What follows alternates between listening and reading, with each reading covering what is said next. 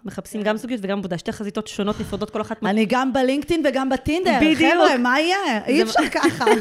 אבל יש הרבה דמיון בין השניים, שניהם צריכים הרבה אנרגיה, ומפגש עם אנשים, וצורך או רצון להוכיח. ולמכור את עצמי. ולמצוא מאץ' טוב, שזה בעצם הסיפור, משהו שיהיה לאורך זמן, ויקנה יציבות רגשית ועניינית, ויאפשר לפנות אותנו מהחיפוש.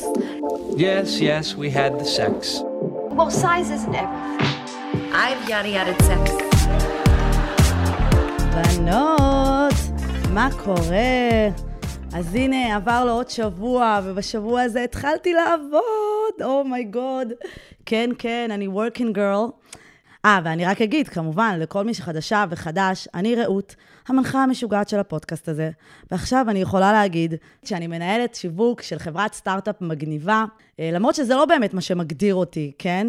אם כבר מה שמגדיר אותי, זה, אני רוצה להגיד, זה שאני אימא לטייני, לכלב שלי, אבל אני יותר העבד שלו, ויותר האחות שסועדת אותו, אז אני לא יודעת אם אפשר להגיד את זה. אבל בכללי, אם אתם רוצות להכיר אותי עוד, אז פשוט כנסו לאינסטה של הבנות, או לעמוד הפייסבוק, ותצפו בסטורית החופרים שלי. לאחרונה התחלתי לחפור על Love is Blind, אז זה גם אם בא לכם להיכנס לדיון. ולפני שנגיע לפרק, אני מה זה מתרגשת לראות את כולכן, או יותר נכון מי שיכולה להגיע, ב-15 לפברואר, באירוע של ההקלטה לייב בנושא של חשק מיני ויחסי מין מופלאים. וואי, הולך להיות מה זה כיף, והולכות להיות מלא מתנות והגרלות שוות, אז נתראה שם, וכל הפרטים באינסטגרם ובפייסבוק, וזהו, נחזור לזה שהתחלתי לעבוד, למי שלא יודעת ולא הקשיבה לפרקים קודמים, אז אני חיפשתי עבודה כמעט בין 4-5 חודשים, שלחתי מעל 500, אפילו קרוב ל-1000 קורות חיים, והייתי, וואו, אני אפילו לא יכולה, אני חושבת שהייתי מעל ל-150 ראיונות בזום, משהו בסגנון הזה, אוקיי? אני רוצה שתפנימו שנייה. זה 4 חודשים שאני פשוט מבלה בראיונות, וחוזרת על אותו טקסט של מי אני, ומקשיבה לחברות שלהם, למה החברה שלהם הכי טובה, אוקיי? זה 4 חודשים שבמקום לצאת, להיפגש עם חברות, לצאת לדייטים, אני אומרת שאני לא יכולה, כי אני עסוקה במשימות שלא מביאות לי כסף, אוקיי? לא מקבלת לקוחות גם, כי אין לי זמן. זה 4 חודשים שאני שומעת בהם 99% מהפעמים לא, לא ולא. ויש גם כמה כאלה שאת שומעת כן, אבל בסוף הם לא מתבשלים לכלום, נכון? אתם יודעות מה? אתם יודעות איך תוכלו להבין, איך תוכלו להזדהות? אם אני אגיד את זה ככה. זה 4 חודשים של בסביבות 4 בנים שונים שאת מדברת איתם באפליקציות שונות. דייט אחד לפחות ביום. חלק מהמשרות או מהבנים חמודים. יש כאלה חתיכים שאת ממש רוצה אותם, אפילו עם המשרה בהרצליה, או עם הדייט בהרצליה. יש כאלה מפגרים שאת אומרת, איך בכלל הסכמתי לדייט שני, או לראיון שני? הבנתם כבר את האנלוגיה, כן? יש כאלה שמנצלים אותך, שהם כזה, זה סטוץ, הם רק שולחים לך משימה, ואז שולחים לך מייל, שהם הלכו על מישהי אחרת. הבנתם? הבנתם את האנלוגיה? סיוט, לא? כאילו לינקדאין הפך להיות טינדר. זה היה פשוט זוועה. ועכשיו מצאתי עבודה, אז אני אהיה מעצבנת, ואני אגיד לכם שהטיפ הכי חשוב, שאני יכולה כאילו לקחת מכל זה, שאל תיקחו את זה אישי. נראה לכם שאני אגיד לכם את העצה הזאת, I'll give it to you straight, אוקיי?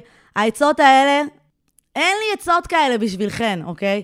אבל כן היה בא לי לתת לכם נקודת אור. אז את הפרק הזה הקלטתי לפני 2 חודשים בערך, אבל פשוט לא יכולתי לשחרר אותו. ואני אגיד לכם למה. כי מרוב שלא תפקדתי, לא יכולתי להקליט לכם אינטרו לפרק הזה, שבו כולי happy.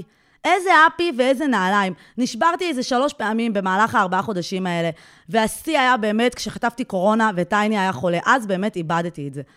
אבל דבר אחד אני כן אגיד, אחרי הקורונה, אחרי באמת הסף הנמוך שהגעתי, למרות הייאוש, ידעתי שמפה אפשר רק לעלות. כאילו הגעתי למצב שבאמת, באמת, את בתחתית של התחתית. ואני באמת רוצה להיות איתכן אמיתית. קשה לי להגיד את המשפטים האלה, שכל מה שעברתי הוביל אותי למקום שבו אני נמצאת היום. אני באמת רוצה להאמין שכן, יכולתי למצוא את העבודה הזאת שאני נמצאת בה עכשיו, גם אחרי שבועיים, ופשוט לדלג על כל התקופה הזאת של הסבל. כמו הבנות האלה שמתחתנות עם החבר צבא או האוניברסיטה שלהם ומדלגות על כל האפליקציות. אז אני באמת לא רוצה להיות מהמעצבנות האלה, אבל אני כן מאמינה, ובדיעבד אני מאמינה שהכל הוביל לרגע הזה ולעבודה הזאת. ונראה לכן שאני אעבור את כל מה שעברתי לבד, לא, אני אהיה מעצבנת ואעביר אתכם דרך כל הכרונולוגיה הזאת של התהליך הזה. רק כדי שתבינו מאיפה אני באה. ואני אפתח מלא סוגריים באינטרו הזה, אבל אני מבטיחה שהכל בסוף יתקשר לפרק ולרעיון עם יעל המדהימה. אז אני רק אגיד שבמהלך החודשים האלה, שלפני שהתפטרתי מהעבודה הקודמת, כבר מצאתי עבודה, וחשבתי שהיא פצצה. ואז ברגע האחרון באתי לחתום חוזה, והמנכ"ל נסע לחול מהיום להיום, כאילו הגעתי ביום ראשון, במוצ"ש הוא נסע לחול. ואז הלקוח עוגן שלהם נפל, והם בעצם ביטלו את המשרה. לא לפני שהם מרחו אותי, שמרו על אש קטנה, כמו כל הבנים האלה בטינדר, כן? ואז עברו חודשיים, ומצאתי עוד עבודה, עבודה היברידית בהרצליה, בחברה מדהימה, ובמש ברגע האחרון הם אמרו לי, תקשיבי, אחרי דיונים עד הלילה, החלטנו ללכת עם מישהו אחר, ואמרתי לחברות שלי, זהו זה. זה היה the one that got away, זה הבחור שאיתו הייתי אמורה להתחתן. מאז כל רעיון השוויתי לעבודה הזאת שלא קיבלתי. כי באמת חשבתי שיהיה איתה עבודה בשבילי, באמת. ואז הגיע השיא, לפני 2-3 אחרי כל התובנות מכל התהליך הרעיונות האלה, הגעתי לחברה ברעננה, שממש נתנו לי הצעה, I had an offer on the table, אוקיי? הם קיבלו את הציפיות שכר שלי, והם רצו אותי, הם ממש נלחמו עליי. ונחשו מה? אמרתי להם לא. אתן קולטות! אחרי כל הייאוש הזה, לא יודעת מאיפה עזרתי אומץ, ואמרתי למשרה הזאת לא. פשוט הגעתי לשם למשרדים, ולא התלהבתי מהווייב שלהם, ולא רציתי להיכנס לעבודה ממקום של פחד, בגלל שאני הרבה זמן בלי עבודה. רציתי באמת ללכת עליהם נטו, כי אני חושבת שזה המקום שבו אני הכי אתקדם, ואני אוכל לקדם אותם. והיה שם מלא פוטנציאל לקידום ושינוי, וממש יכולתי די מהר להניע שם דברים, ולהתקדם מתישהו למשרת CMO, שזה כאילו ה-Chief of Marketing, אוקיי? משרת השיווק הכי בכירה בחברה. ואמרתי לא, משהו לא הרגיש לי נכון. ואני אפתח סוגריים ראשונים ואני אגיד שחברה טובה שלי התמודדה על אותה משרה, תאמינו או לא. היא בתור ג'וניורית ואני סיניורית, שתינו מעולמות שונים, אני מעולמות שיווק והיא בכלל לא קשורה, שתינו ברמות שכר מאוד מאוד שונות, וזה היה שיא לא נעים, כי אמרתי זה קרמה לא טובה אם אני אקבל את המשרה במקומה. ואז נחשו מה, בסוף אמרתי להם לא, והיא התקבלה, אז ממש שמחתי, ואפילו הציעו לה יותר כסף, וזה כאילו רק הראה לי שבאמת גם חיזק את הבחירה שלי. אוקיי, אז אמרתי להם לא. כמובן שהייתי בעוד תהליכים בחברות נוספות, כן? אבל כלום לא בטוח. ואז כמה ימים אחרי שאמרתי להם לא, קיבלתי 3 דחיות מ5 חברות שהייתי איתן בקשר. הכל באותו יום, הכל באותן שעות. ופשוט נשברתי. נכנסתי למיטה ב18:00, שלחתי הודעה לקבוצת חברות שלי ואמרתי להם, טוב, תקשיבו, אני נכנסת לישון, אני בדיכאון, פשוט תעירו אותי כשהסיוט הזה נגמר. ואז החלטתי לעשות מעשה ולגשש קצת עם אחת מהחברות, אחת מה5. אבל לפני כן אני נפתח עוד סוגריים, ואני אגיד לכם איך הגעתי אליהם, אוקיי? נכון, לפעמים יש רעיונות שאומרים לכם, טוב, כאילו אם תהיה משרה אחרת, אנחנו will keep you in mind, נכון? אף אחד לא באמת מתקשר. אבל אני תמיד יודעת שאני מאוד ממרבול. וכן, אתם תשמעו אותי אף על עצמי הרבה פעמים בפרק הזה, אבל בואו, זה אחרי שאני באמת 4 חודשים, באמת חטפתי קרפות, אז זה לא שאני חשה את עצמי, אני פשוט יודעת מה אני שווה, ואני מציעה גם לכן לדעת מה אתן שוות. בקיצור, אז היה לי רעיון לפני 2 חודשים, והבחור אפילו לא חזר עליי עם תשובה שלילית, אבל לקראת סוף ינואר הוא מתקשר, והוא אומר שהוא זוכר אותי, שואל אם אני זוכרת אותו, והוא אומר שיש איזו משרה בחברה אחרת שהוא חושב שאני אתאים אליה. ואז קובעים לי רעיון, ואני בכלל לא יודעת מה השם של החברה, שתבינו. ואני עושה את הרעיון, והוא לא מספר לי כלום, הוא קודם רוצה לשמוע ממני. ואז הוא אומר שהם מחפשים משרה שהיא קצת מעליי. הם מחפשים CMO. ותבינו, אני בדרך כלל מוכרת את עצמי, כאילו אני the hardest things and sliced bread. אבל בואו, התפקיד הזה באמת too much בשבילי, אני לא CMO. ואז אמרתי לו, אולי תיתן לי משימה, וככה אני אוכיח את עצמי. עכשיו שתבינו, אני מתלוננת הרבה על המשימות. אני כל 4 חודשים האלה רק בוכה, חברות שראו את המשימות שאני עושה, היה לי משימה לחברת משחקים, משימה של 3 דפים, זה היה 5 משימות, ואחת מהמשימות הייתי צריכה להגיע לשלב 20 במשחק של החברה, שתבינו. אבל אם אני מרגישה שהחברה שווה את זה, ואם אני רוצה להוכיח את עצמי, אני תמיד ארצה לעשות משימה, כי אז אני בעצם מוכיחה את עצמי, ואני מגיעה יותר עם ביטחון לרעיון הבא. בקיצור, אז מה הוא אומר לי? הבחור אומר לי, אני לא מאמין במשימות, אני מאמין באנשים, ואני מאמין בלאמר עליהם. ואני, וואי בנות, זה כמו שבחור הוא יגיד לכם בדייט, לא יודע, אני חושב שאנשים חזקות זה הדבר הכי מדליק ever. לא יודע, זה כמו שהוא יגיד לי משהו כזה. אני פשוט התאהבתי, מי זה המראיין המדהים הזה, ומה זה החברה המדהימה הזאת? אגב, גם בחברה האחרת שהתקבלתי אליה, שהם נתנו לי הצעה ממש טובה, גם שם לא הייתה משימה. אבל ברעיון האחרון, באתי אליהם, הם מלא הצעות שיווק מטורפות, בגלל זה הם נדלקו עליי, כן? אבל זה כבר איכשהו הראה לי שהחברות האלה שלא נותנות משימות, אלא החברות שיהיה בינינו קליק, אוקיי? בקיצור, אני אמרתי, אני לא משאירה כלום לידי הגורל, הוא לא נותן לי משימה, אני נשארתי ערה עד 2:00 בלילה, לעבוד על מייל עם מלא הצעות על איך לשווק את החברה. עכשיו, אני רוצה להעביר משהו, סוגריים בתוך סוגריים. החברה הזאת עוסקת בבלוקצ'יין, בקריפטוקורנסי, ב-NFT. אני בכלל לא הייתי אמורה לדעת איך לדבר עם המראיין, ובכלל להבין על מה הוא מדבר, אם לא הייתה לי משימה לפני חודשיים, לכתוב 2 מאמרים קצרים על NFT. אז שתבינו איך הכל בסוף מתקשר. אם לא הייתי עושה את הרעיון ההוא לפני חודשיים, ואז בסוף הוא היה חוזר אליי עכשיו ואומר לי, יש חברה אחרת שתוכל להתאים לך, לא הייתי מקבלת את ההצעה הזאת. אם לא הייתי עושה משימה אחרת על NFT, בכלל לא הייתי מצליחה להבין על מה הבן אדם מדבר איתי. הכל, it's all connected, אוקיי? זה כמו במניפסט, בסדרה בנטפליקס. בקיצור, והנה, באמת אני מגיעה לסוף, סוגרת את הסוגריים, אז אמרתי לחברות שלי שאני בדיכאון, נכנסת למיטה, ואז אמרתי, אני אגשש, אני שולחת למראיין הודעה, תגיד, ראית את המייל שלי? ואז הוא מתקשר אליי, ואני כמו סופרמן שמעיף את הגלימה, אני כולי מעיפה את הסמיכות מעליי, באה לענות לטלפון, עושה כזה, לא, לא, לא, כזה שהוא לא ישמע את הקול שלי, כאילו שאני כזה ישנה או בוכה, ואז אני עונה לו, היי, והוא אומר לי, היי, ראו, תקשיבי, אני ראיתי את המייל, אפילו העברתי לשותפים, אבל אני חייב להיות כנה, ואז הלב שלי יורד. אין, אמרתי, זהו, עוד תשובה שלילית. ובא לי למות, פשוט בא לי למות. ואז הוא אומר, כרגע אנחנו לא מחפשים CMO. ואני כזה, אוקיי, כאילו אני לא רציתי CMO, אני אמרתי לו שאני לא CMO, אני מרקטינג מנג'ר. ואז אנחנו מדברים, והוא אומר לי, אני כן צריך אשת שיווק. בקיצור, עם קצת לחץ, תוך יומיים עשיתי עוד רעיון עם המייסד, ואז קיבלתי הצעה גבוהה יותר ממה שביקשתי, כן, שתבינו, והתחלתי לעבוד תוך כמה ימים.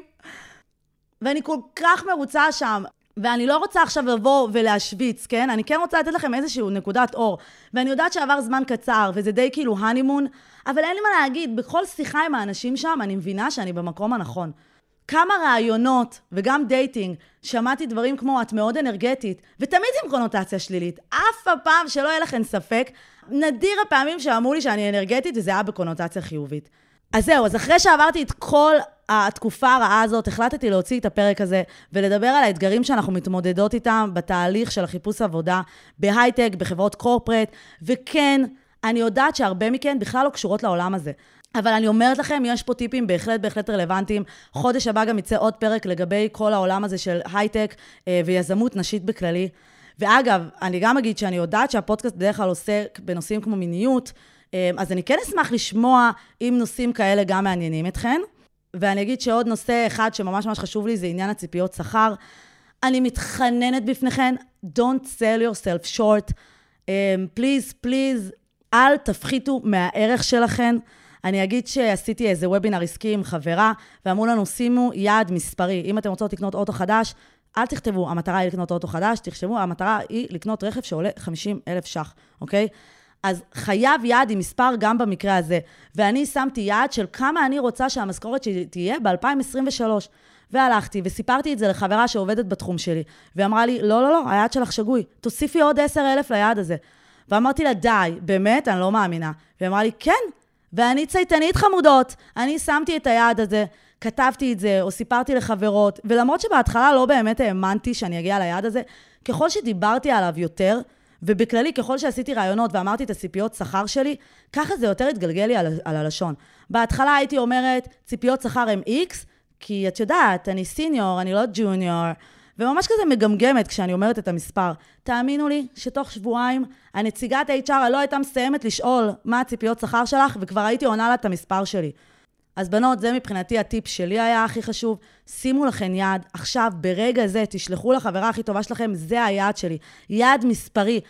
וזהו, החפירה הגיעה לסיומה, ואני אגיד, אחד הדברים שאני הכי שמחה שקרה בגלל הפודקאסט הזה, זה שהתמזל למזלי לפגוש אנשים מדהימים דרך הפודקאסט, ובאמת יעל היא אחת מהם, באמת מקור להשראה ללא ספק, המילים שלה הכו בי כבר במהלך הרעיון, והשמתי את כל העצות שלה כבר יום למחרת, ואני מקווה שאם גם אתן בחיפוש עבודה או במקום שאתן לא מרוצות בו, אז הפרק הזה באמת ייתן לכן את ההשראה שאתן זקוקות לה. אז ברוכה הבאה, יעל אבירם רוזנפלד, מנהלת גיוס בחברת הייטק גדולה, בעלת תואר שני בפסיכולוגיה חברתית, ומתנדבת בהעברת קורסי קריירה בארגון שיקוד. איזה כיף שאת פה. תודה על האירוח. בואי תספרי לנו קצת על עצמך מעבר למה שככה הצגתי אותך. אז באמת הצגת, אז אני התחלתי את הקריירה המקצועית שלי בכלל לא בעולם ה-HR, אלא התחלתי כעורכת דין, הייתי כמה שנים בפרקליטות. עשיתי כחלק, זאת אומרת, לצד עבודתי בפרקליטות, תואר שני ביישוב סכסוכים וגישור, ושם עשיתי שני קורסים בפסיכולוגיה חברתית, ואמרתי לעצמי, אוקיי, זה הדבר הבא שאני עושה, ובאמת עזבתי את הפרקליטות, והלכתי לעשות תואר שני בפסיכולוגיה חברתית. איכשהו באמצע גם נולדו ילדים, אז כל זה קרה ביחד, ובעצם אני נמצאת בעולם התעסוקתי במשהו כמו 6 השנים האחרונות, 3.5 השנים האחרונות בהייטק. אז עשית את ההסבה הזאת תוך כדי שאת אימא. נכון, ומצטבר ל4 ילדים, שבאו די בצפוף, 4 שנים, התחלתי תוך כדי התואר. אני אמרתי לך, זה הגול שלי, כאילו 4 ילדים ב4 שנים, אבל היה פוצץ של תאומים. היה, בדיוק, היה קיצור דרך. זה באמת אפשר לי לסגור את הפרק הזה, ולעבור לפרק הקריירה בחיי, זה היה המאסטר פלן שלי, עד גיל 35 להביא ילדים, מגיל 35 להתעסק בעצמי. אז אני שמחה להגיד בגיל 41 שזה הצליח. גם כיף לראות שמישהי באמת עשתה את זה, כן? כל אחד בקצב שלו, בזמן שלו. אפרופו נשים בשיקות, אז אמרנו שיש קורסי קריירה שאני מעבירה במסגרת הארגון, שזה ארגון שבעצם פורס בפני נשים את האפשרות לגעת בטכנולוגיה. ואז הן מתחילות מאפס. ואז הן הרבה מהן מתחילות כסבב ב' של קריירה, מתחילות מאפס, ממש מאפס, כמעט מאפס. אז בעצם יש נשים מאוד... נשים מכל מגוון הקשת שמגיעות לשיקודס, ומעניין לראות שלהרבה מהן יש את אותן שאלות ודאגות וחששות, בין אם הן סטודנטיות באוניברסיטה שרק מתחילות צעדים ראשונים בתואר למדעי המחשב, ובין אם הן נשים בין שלבי קריירה והורות מתקדמים יותר, שרוצות לעשות שינוי, בין אם שינוי ממקום העבודה הנוכחי שלהן, או שינוי מקצועי מקצה לקצה. כן, ואני אומרת, כל השאלות דומות, כי בסופו של יום אנחנו נשים, ואנחנו מתמודדות לא משנה באיזה שלבים. בכל מה שקשור לתעסוקה, יש לנו באמת אתגרים דומים. ובעצם היום אנחנו נדבר בערך על כולם, אנחנו נדבר על מההתחלה של איך אני משווק את עצמי בקורות חיים, עד לרעיון הסופי שהוא בדרך הרעיון HR, ואז גם ניתן קצת זווית של מאחורי הקלעים, ונדבר על מבחינתי האתגר הכי קשה, האתגר הרגשי.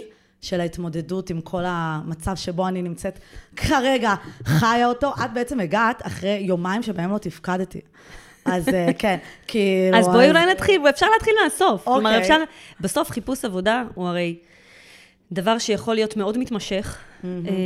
הוא יכול להיות כרוך בהרבה עכבות ומסוכות שאנחנו סוחבים מהבית, מהציפיות של ההורים שלנו, מהציפיות של החברים שלנו, הוא יכול לבוא לצד חיפושים אחרים, כמו חיפוש זוגי, ואז יש מין תחושת מכפיל כוח, מחפשים גם זוגיות וגם עבודה, שתי חזיתות שונות נפרדות, כל אחת מצליחה. אני גם בלינקדאין וגם בטינדר, חבר'ה, מה יהיה?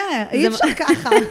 אבל יש הרבה דמיון בין השניים, שניהם מצליחים הרבה אנרגיה, ומפגש עם אנשים, וצורך או רצון להוכיח, וצורך למצוא מאץ' טוב, שזה בעצם הסיפור, משהו שיהיה לאורך זמן, ויקנה יציבות רגשית ועניינית, ויאפשר לפנות אותנו מהחיפוש. חלק מהסיפור הוא להצליח להרים את עצמך, אנרגטית, שכלית, מוטיבציונית, אחרי דייטים כושלים. בסדר? כן. אנחנו מסתכלים על העולם המקצועי, אחרי שבאנו וניסינו להוכיח ככל יכולתנו, ובכל זאת משהו לא עבד.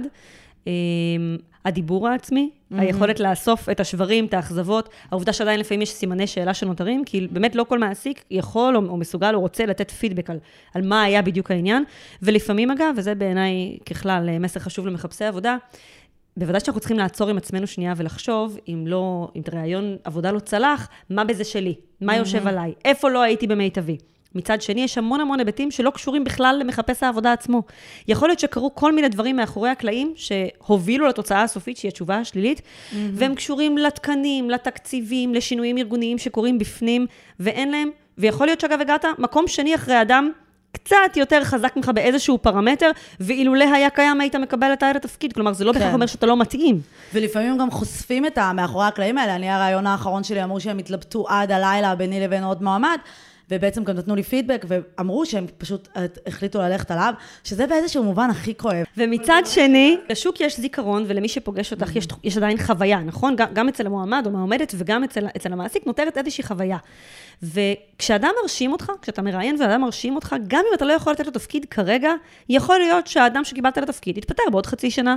יכול להיות שיווצר תקן נוסף בעוד חצי שנה. זכרת האדם לטובה, היכולת לחזור אליו, ומתוך הרושם החיובי שהשארת, תמיד נמצאת שם בדיוק כמו במישור הזוגי. אבל כשאנחנו מדברות בכללי על שוק התעסוקה ועל תהליכי העסקה, זה שאנחנו נשים, זה מציג איזשהם אתגרים מסוימים, נכון? אז קודם כל, שוק התעסוקה עדיין, למרבה הצער, מתמחר נשים נמוך יותר. זאת אומרת, בסוף, במדדים הגדולים והקשיחים, כשמשווים משכורות של נשים וגברים במשק מעבר לכל פרמטר אחר, רואים שנשים עדיין מתומחרות יותר נמוך. באותו תפקיד. כן, באותם תפקידים. יש אנשים שלא מבינים. אבל גם בממוצעים וגם כשמסתכלים על הנהלות של חברות, אפשר לראות דברים יחסית דומים, כלומר זה לא רק הכניסה לעבודה, אלא גם ההתקדמות בעבודה. זה מרתיח אותי כל כך, את לא מבינה. זה אכן מרתיח, ובהינתן שאנשים באופן די עקבי נעבוד כ-50% מהאוכלוסייה. מעבר לזה, הסיפור של תעסוקה של נשים, מטבע זה שאנחנו עדיין אלה שמחזיקות הריונות ויולדות ילדים, הוא שיש בו קטיעות. הקטיעות האלה לפעמים משמשות נשים למעברי קריירה, כלומר זה מין זמן לשבת בבית ולהתלבט ולחשוב מה לעשות הלאה, כי זו הפסקה מובנית בתוך העבודה, ומאפשרות להם לפעמים לרכוש עוד איזושהי מיומנות, לא שחופשת לדעת את רגל על רגל, אבל בכל זאת לרכוש מיומנות, לנהל הליכי חשיבה ולפעמים גם לחפש עבודה מחוץ לעבודה.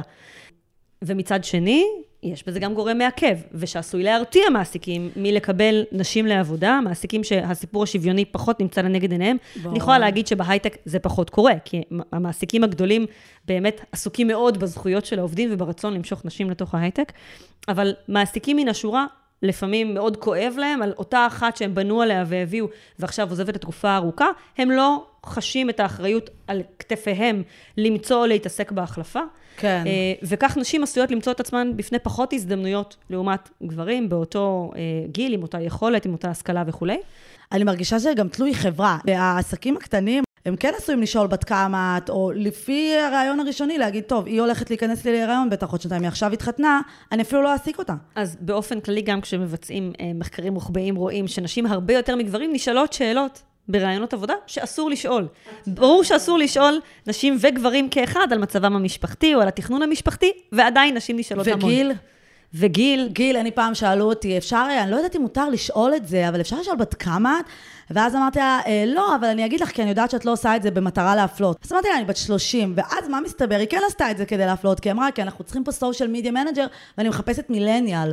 היא רצתה מישהי צעירה, כאילו, את מבינה איזה הזוי, כי כאילו... אז בואו נתחיל מזה שגם במשרה הגילאי, הקצוות לפעמים סובלים, נכון? זאת אומרת, מי שמאוד מאוד צעיר או צעירה בעולם העבודה, הרבה פעמים, אני שומעת את זה גם מאנשים בשיקות, אומרות, אבל תמיד מחפשים ניסיון. כל הזמן מחפשים אנשים ניסיון, ואני סטודנטית או אני ג'וניורית, אין לי ניסיון, זה מטבע הדברים. כן. ומצד שני, אנשים בגילים יותר מתקדמים מתחילים להיווצר אצלם החששות, שמה יחשבו עליהם שהם פחות מחוברים, או שמתח הקריירה שעוד נשאר להם הוא נמוך יחסית, וכל הסיפור הזה מאוד מכביד כשהם מתיישבים בכיסא המרואיין. כלומר, החששות האלה סביב, האם הסיפור הגילאי אמור לשנות משהו, האם הסיפור המגדרי אמור לשנות משהו, שמה אני אשאל על זה בראיון, ואני אאלץ לענות למרות שאסור לשאול. ולמרות שאין שום סיבה לקבל החלטה, האם לקבל אדם לעבודתו או לא, בהתאם לגילו. בדיוק, בוא נסתמך על הרקע, מה זה משנה. וכל פעם ששואלים אותי, ושאלו אותי אפילו אם אני תימניה, שתביני על באיזה רמה אני מדברת איתך, זה היה בעבודה האחרונה. כי זה מאוד קשור, בוודאי לעולם התוכן שבו מתעסק. לא, כי יש להם מלא תימנים בעבודה, ואז, אוקיי. אבל להפך, כל הרעיון הוא שתהיה אוכלוסייה מגוונת בעבודה, לא שכולם יהיו עשויים מקשה אחת. כאילו הם מצאו להראות, הנה, יש לנו זה, כאילו יש לנו הרבה שחורים בעבודה, כאילו, אוקיי. איזה עוד, נגיד, שאלות, היית אומרת, אמרנו גיל, מצב, סטטוס, מה הסטטוס שלך, אסור? אפילו מקום מגורים, כיוון שאלה הקטגוריות שעל בסיסן אסור להפלות, חוק שוויון הזדמנויות בעבודה, מונה די בפירוט את הקטגוריות שעל בסיסן אסור להפלות, אז נגיד גם טיפולי פוריות, ודאי שהיריון, ונשים לפעמים מתיישבות בהיריון לחיפוש עבודה, מאוד לא פשוט להן, הן תמיד יושבות ומתלבטות בסוף בינן לבין עצמם, מתי להגיד, כשרואים אז רואים, ואז עדיין נשאלת מן השאלה, מה אני עושה עם זה, בדרך כלל אומרות את זה מאוד מאוד בעדינות. מבחינתי, אם לא רואים עליי, ואני בחודש רביעי, אני יכולה ללכת להתראיין כאילו אין כלום ו... אז החוק עובר, גם אתה צריך לספר למעסיק, אבל בעצם זה לא מה שחשוב בעיניי. מה שחשוב זה שנשים תחזקנה בראש, שהן מגיעות לתפקיד לאורך זמן. הן מעולות, הן מספר אחת במה שהן עושות, והן מגיעות לתת את מיטב מרצן וזמנן, אנחנו נמצאים בעבודה, אנחנו נמצאים בבית, עבור מעסיק לטווח ארוך. ולכן מה יקרה בחצי שנה נתונה מתוך הטווח ארוך הזה, זה מופע זניח אל מול המחויבות שלהן והיכולת שלהן, שתינתן שם לנגיד 5-10 שנים קדימה. תכתבו את זה בנות, תכתבו את זה. אבל זה חלק מלהחזיק את זה תפיסתית, לא לבוא לזה ממקום מתנצל. נכון, אוקיי, איזה נגיד עוד אתגרים שבאמת עולים, זה גם בעיות של שכר, העלאות, קידומים, זה גם משהו שבתור נשים אנחנו, בהשוואה לגברים, יש פה בעייתיות. אז באמת אפשר, ושוב, אני לא אומרת אמירה אמפירית, אני אומרת קצת מתוך ניסיון, המקום של נשים, הן המון פעמים צריכות קצת להתאמן ולהתייעץ, על אני הולכת לבקש השכר שמגיע לי. והן יודעות מה מגיע להן. אין שאלה. הן יודעות מה מגיע להן, ובשביל לקבל את העבודה, או אם אני בהיריון, ורק שיקחו אותי מוכנות להתפשר על השכר, וזה תמיד חבל, ובסוף מעסיקים הגונים בשוק, משלמים על פי יכולותיו של אדם, ולא על בסיס בקשתו. זאת אומרת, אם הוא בא לבצע עם סט מסוים של כישורים, תפקיד מסוים, שזו השפעתו על החברה, צריך ללכת בסוף ולבסס את השכר על התפקיד, אל מול הוותק והניסיון של האדם שמגיע. לא על שום פרמטר אחר. ולכן אנחנו, אפשר לראות את האנשים שיורדות קצת למטה, וצריכות עוד קצת את החיזוק והעידוד הזה, לדרוש את דרישות השכר. הכי הרבה ישלמו לכן, או יציעו לכן, פחות משביקשתן, אבל לפחות ביקשתן את מה שמגיע לכם. אז צריך להתחיל מלבקש את דרישות השכר, שנראות לכן הולמות. אז בואי נבהיר פה, כי אני חושבת שזו נקודה שבאמת חייב לעמוד עליה. גם בקשר להיריון, הרי גם יכול להיות עובד שמחרת יהיה חולך, וגם הוא יעדר 3 חודשים. בחברות הייטק מן הגדולות והמכובדות שבהן, יש הטבה של חופשת הורות לגברים, ואז מה שזה עושה זה בגדול משווה את הטריטוריה. גם נשים יוצאות לחופשת לידה, גם גברים יוצאים לחופשת לידה, וכך אין דיסאדוונטג' של נשים ביחס לגברים בעולם הזה. עד כדי כך קל. ובנוגע לציפיות שכר, אני תמיד אומרת, ואני באמת חושבת שצריך לחדד את זה, כי יש הרבה בנות חברות שלי שזה לא ברור להן. אם אתן מבקשות ציפיית שכר, ובסוף הם רוצים פחות, הם יגידו לכם, זה קצת מעבר, האם את מוכנה להתגמש? אף בן אדם לא יגיד, את בכלל לא מתאימה, בגלל שביקשת שכר גבוה. אז אני רגע אגיד, וכאן אני נכנסת לסוגיית ה-overqualified, נכון? שאת בעצם התמודדתי איתה, כי אני כזאת מדהימה ומוכשרת, שאני overqualified. אבל הם אמרו את זה והם צדקו, כי הם אמרו, זה בעצם משרד ג'וניור של 8,000-10,000 שקל, את מבקשת כאילו כפול. ובאמת, הסיפור של ציפיות שכר הוא שלפעמים הוא מאפשר להבין את הקליבר. מה, לפעמים אנשים מפריזים, בסדר? כיוון שמועמדים או מועמדות יכולות לומר כל מספר שעולה על רוחן, נכון? מה שנקרא, השיחה סובלת הכל. אבל יש משהו שמכוון גם את המעסיק או את המראיין, להבין בהתאם לציפיות השכר, איזו בחירות מדובר. מה הציפיותיו של אדם בהקשר הזה, לא רק כמה לקבל לכיסו, אלא איזה נפח של עבודה לקבל, איזה סטטוס של עבודה לקבל. ואז, אם אנחנו מסתכלים על העולם הזה של overqualified, כשאנשים ככלל יבקשו דרישות ציפיות שכר שהן מרגישות לנו גבוהות על מה שאנחנו מחזיקים כמעסיק בראש ביחס לתפקיד, אנחנו שואלים את עצמנו, אולי התפקיד הזה קטן עליו. כן, וזה מעולה לי אבל שהם אמרו לי את זה. נכון. כבר אמרו לי, שאלו אותי בראיון, את בטוחה שזה לא יהיה קטן עלייך, לא בגלל הציפיית שכר נטו, בגלל הניסיון, אבל זה מעולה לי, כי אני לא רוצה להתמייד לתפקיד ממילא שאני overqualified בשבילו. נכון, okay. בוא נדבר שנייה על overqualified, בסדר? כי הרבה פעמים אנשים רוצים להתפרנס, ואומרים, אני מוכן גם לוותר, אני צריך פרנסה אחרי תקופה ארוכה של אבטלה או של חיפוש עבודה, כבר לא אכפת לי שום דבר, אני רק רוצה לעבוד איפשהו, עדיף גם במקום עבודה טוב והגון וכולי, אבל אני בעיקר רוצה עבודה ואני מוכן. ומצד שני, אם מסתכלים על עוברת חצי שנה, עוברת שנה, אנשים שעושים תפקיד שקטן עליהם, שהוא באמת במין מקדנציה קודמת בקריירה שלהם, בתחושת אחורה, שזה לא באמת השלב הבא וההזדמנות שניתנת לי, אלא באמת רק מין פרנסה נטו, ויש איזושהי שחיקה מהירה יותר, ויש שיעמום גבוה יותר, ויש תחושת חוסר מיצוי, ואנשים פשוט מתוך העבודה שלהם ילכו לחפש את התפקיד הבא. זה לא יארך ימים. זה בדיוק, זו הסיבה שאני חושבת שמנהלת HR מסוימת לא העביר אותי, כי ידעה שאני אפילו לא אשתמש בזה כקרש קפיצה, אבל שזה יהיה איזשהו צעד אחורה, ואני פשוט אהיה מתוסכלת, ואחרי שנה אני אעזוב גם את המקום הזה. אז כן, בהחלט, אבל בואי נדבר על זה בתור אתגר, על הקטע של הציפיות שכר. אנחנו לא מבקשות או מציינות את הציפיות שכר כמו גברים. אז הרבה פעמים בתוך התהליך באופן מובנה יש השאלה הזו שמגיעה מהציפיית השכר, והרבה פעמים גם מועמדים לא עד הסוף מבינים מה הם אמורים לעשות עם זה. הם עושים קצת ריסרצ', הולכים טיפה ומחפשים, יש מחשבוני שכר שונים בגוגל שאפשר למצוא ולחפש, והם שואלים את עצמם איפה הם עומדים מול זה, ובאמת אולי ההבדל המשמעותי הוא הנכונות להתגמש, כן? כלומר, בסוף אנשים, ואני חושבת שזה טיפ לא רע, לבוא ולהגיד, זאת ציפיית השכר שלי, להעמיד את ציפיית השכר על הרף הגבוה, אבל לומר, אבל אני גמיש. לא על זה משהו יקום ויפול. אני חושבת שנשים, ככל שהן תדחופנה ותייצגנה את השכר השווה שמגיע אליהן כמועמדות בשוק, כך מעסיקים, כיוון שעכשיו אנחנו קצת נמצאים בעולם של שוק של עובדים, יש בסך הכל מחפשים הרבה מאוד, בעיקר בעולם הטכנולוגי שבו אני נמצאת, אבל הרבה מאוד ידיים עובדות, ואנשים מאוד מאוד מוכשרים, שגם באמת השקיעו בלימודים ובפרויקטים שהם עושים מסגרת אקדמית, ואנחנו צריכים לתגמל כמו שצריך. ואם נשים תתייצבנה ותדרושנה את השכר שמגיע אליהן, יהיה לזה בתורו אפקט על המעסיקים. כן, אז רק שנייה עצור ואגיד, יש פה בנות אולי שבחיים לא התמיינו למשרות, שמבקשים מהם ציפיות שכר, אבל, ובדרך כלל, אם אני באה כבר עם איזשהו ניסיון, אם אני נגיד מנהלת רשתות חברתיות, אז אני יודעת כבר כמה קיבלתי, וגם אני שואלת חברות שעוסקות לגמרי. בתחום, אגב, הן תמיד אומרות, תבקשי עוד ועוד ועוד. טוב תמיד, מאוד, תמיד את מבקשת עוד, עצמכן, את כן. מבקשת עוד יד על הלב. אני ממש ממושמעת, אני מרגישה שהרבה נשים מציגות טווח, כאילו אני מרגישה שגברים יגידו, אני רוצה 20, ונשים יגידו 18 עד 20. אז יש שגם גברים מציגים טווח? גם גברים, האם זה טוב להציג טווח? האם עדיף להציג פשוט ספרה? אז קודם כל זה תלוי איפה מתמיינים. צריך גם לדעת איפה מתמיינים, לאיזה שוק. לא לכל, כשמתמיינים במגזר הציבורי, למשל, לא תמיד אפשר להתמקח על השכר, כל תלוי תפקיד, אבל... אז שמה מציגים טווח? בשוק הציבורי? יש מתחי גם שכר, או דרגות שעליהם יושבים, אבל דווקא אם מסתכלים על ההייטק, הרבה פעמים מתעסקים בציפיית שכר, שזה המשכורת החודשית, אבל יש עוד כל מיני סוגים של הטבות ותוספות, שוות כסף או מנייתיות, שהן מדהימות לא פחות, ולכן... קרן השתלמות, טנביס, דלק, עוד ימי חופש. החזרי אוכל, חופשות לידה, או חופשות הורות וכהנה, חופשות לידה ארוכות, והדברים האלה הם שווי כסף, ודאי אופציות בסטארט-אפים או מניות בקורפורטים גדולים, ושם יושב הרבה מאוד כסף לפעמים, למרות שאנחנו נורא מתוכנתים, ולדבר על ציפיית שכר שרק בנוגע לשכר חודשי. אז לפעמים מקבלים אולי פחות בשכר, אבל יותר ברכיבים עוטפים, מה שבסוף מביא אותנו לפוטנציאל הסתכרות יחסית גבוה. וזה השלב שבו אני תמיד אומרת שכאילו, כן, אני מוכנה להתגמש, ואז אתה יודעת, בחוזה בעצם בוא נדון וניתן על כל הדברים האלה. כן.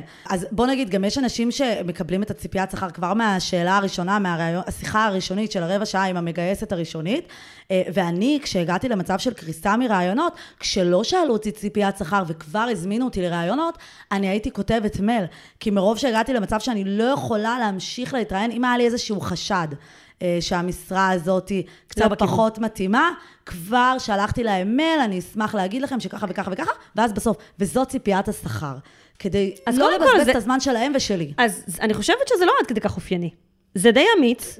לא, זה היה באמת במצב של קריסה. לשים המון על השולחן, כן? אני אגיד משהו על מצב קריסה, אפרופו ההיבטים הרגשיים. נכון, שהיא חוזרת לזוגיות. נכון שלפעמים את אומרת לעצמך, אני לא אסחוב את הצלקות במערכת היחסים הקודמת במערכת היחסים הבאה. אוקיי?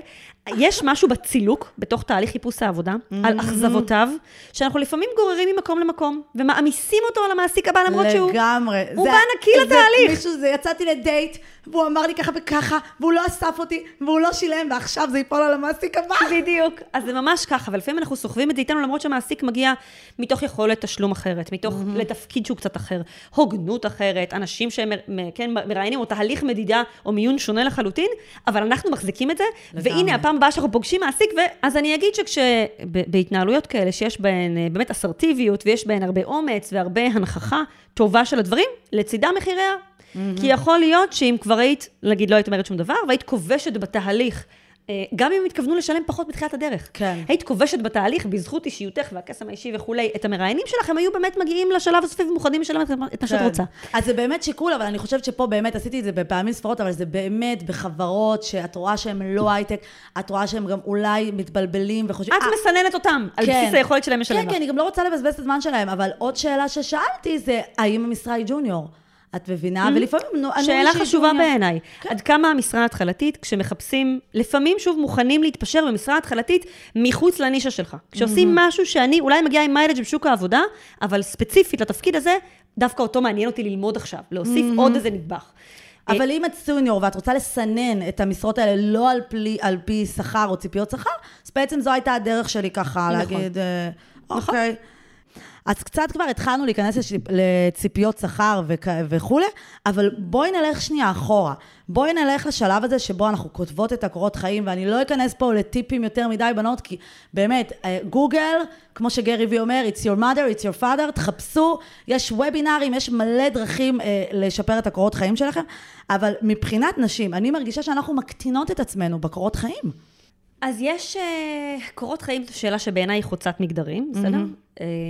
והיא גם יכולה לראות מאוד מאוד אחרת, או נגיד היותך ג'וניורית שמפחדת שקורות החיים שלה נורא נורא ריקים, אל מול אדם או אישה עם 20 שנות קריירה, שמנסה לחשוב איך היא שמה 20 שנות קריירה על עמוד אחד, כי בדרך כלל שם הציפייה, אז באמת כל אחד מתמודד עם אתגרים טיפה שונים.